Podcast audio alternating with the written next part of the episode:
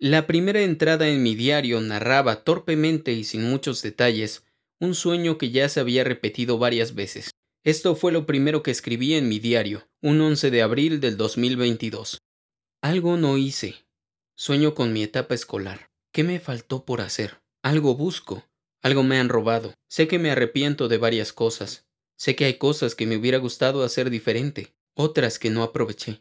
Estoy intranquilo, insatisfecho. ¿Qué puedo hacer? Mi nombre es Enrique y esto es Paralizado, un podcast de Enrique Osorio Andrade para Enrique Osorio Andrade, así de egocéntrico como suena. Mi objetivo es aprender a estructurar mi discurso. Quiero ver cuánto puedo mejorar a la hora de expresar lo que siento, pienso y observo. Es mi forma de entrenar, superar los bloqueos y esa mala costumbre de ser perfeccionista. Además me divierte mucho. Dicho esto, no sé qué estás haciendo aquí si no te llamas Enrique. No importa, eres bienvenido o bienvenida.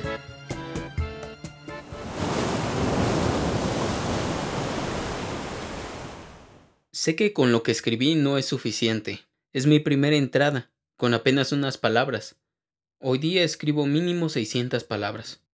Como había dicho, era un sueño recurrente. A grandes rasgos me soñaba en la escuela, regularmente en preparatoria, aunque también me vi en secundaria y en universidad.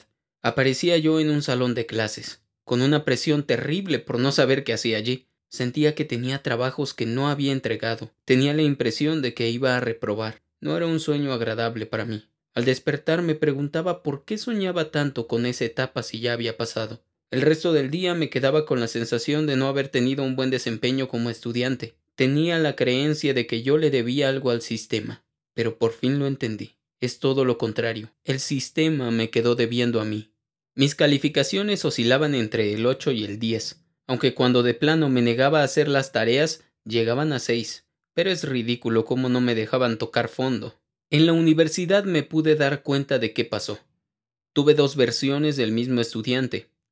En una obtuvo la calificación máxima, y en la otra decidió no continuar y abandonar la materia.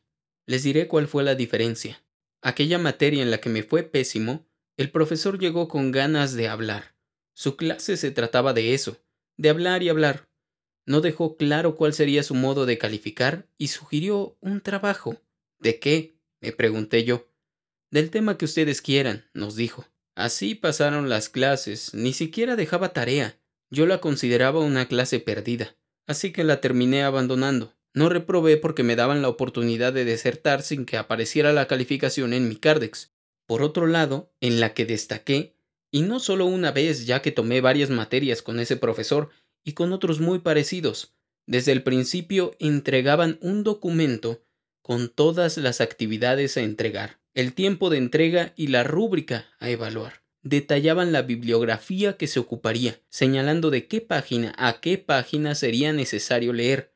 Eran muchos los trabajos que se tenían que entregar, pero verlo organizado desde el principio me permitió ajustarme y programar el tiempo que le dedicaría a cada uno. Entregué todos, en tiempo y forma. Logré aprender mucho de cada autor y terminé el curso con mucho, mucho aprendizaje.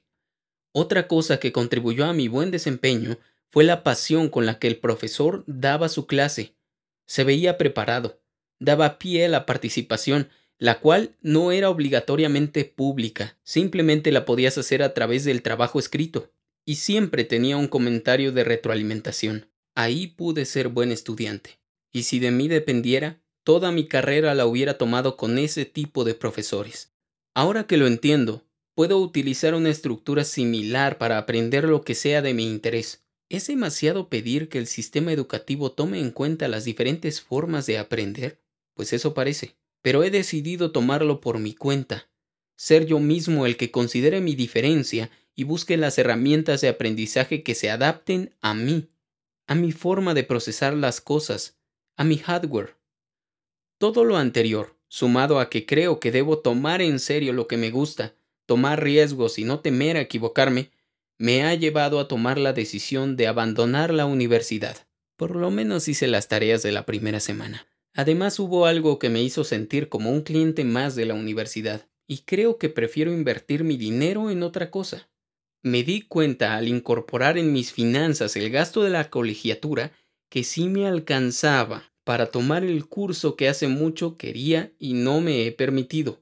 Me cuestioné por qué había rechazado tomar ese curso y esto lo había tomado tan fácil. Mi pretexto era que no había dinero, pero al pensarlo me di cuenta que en realidad era que no me atrevía a tomarlo en serio. Ahí fue donde me detuve porque de nuevo estaba eligiendo lo cómodo, lo que los demás aceptarían fácilmente. Y es cierto, yo sé que es un riesgo, sé que es lo que me gusta, pero también sé que no hay un trabajo esperándome allá afuera. Sé que será un camino difícil, pero creo que vale la pena arriesgarme.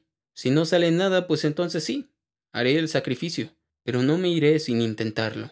Entonces, como decía, abandonaré la universidad. Me encontré con varias cosas que no me gustaron como tal del sistema. Te mandan tareas que tienes que entregar. Eso está bien porque medianamente ya vienen detalladas, pero son muy simples. Son una pequeña embarrada y nada más. Una de las materias se trataba de su forma de entender la ética del profesional, y no me parece que sean coherentes con ello. De nuevo, ¿a quién quieren engañar si lo suyo es hacer negocio? Y lucran con la esperanza de muchas personas que quieren una vida mejor, pero la mayoría no va a encontrar un empleo porque hay demasiados profesionales, y porque el título no es lo único que garantiza un buen empleo, aparte de que no hay muchos buenos empleos. Y si voy a ser un desempleado, lo seré de lo que me gusta. Por otro lado, y como ya dije, prefiero ser autodidacta. Creo que a eso le sacaré más provecho. Para finalizar, quiero decir que estoy muy feliz de ahora saber cuáles son las capacidades que tengo, cuál es el hardware con el que cuento y cómo puedo aprovecharlo. Por cierto, este es el primer episodio grabado dentro de mi cabina que ha recibido algunas mejoras. Ya tengo una puerta, antes había una cobija, y un panel de absorción que cubre mi ventana, por lo que el ruido del exterior es cada vez menor. Me alegra mucho que esto vaya mejorando.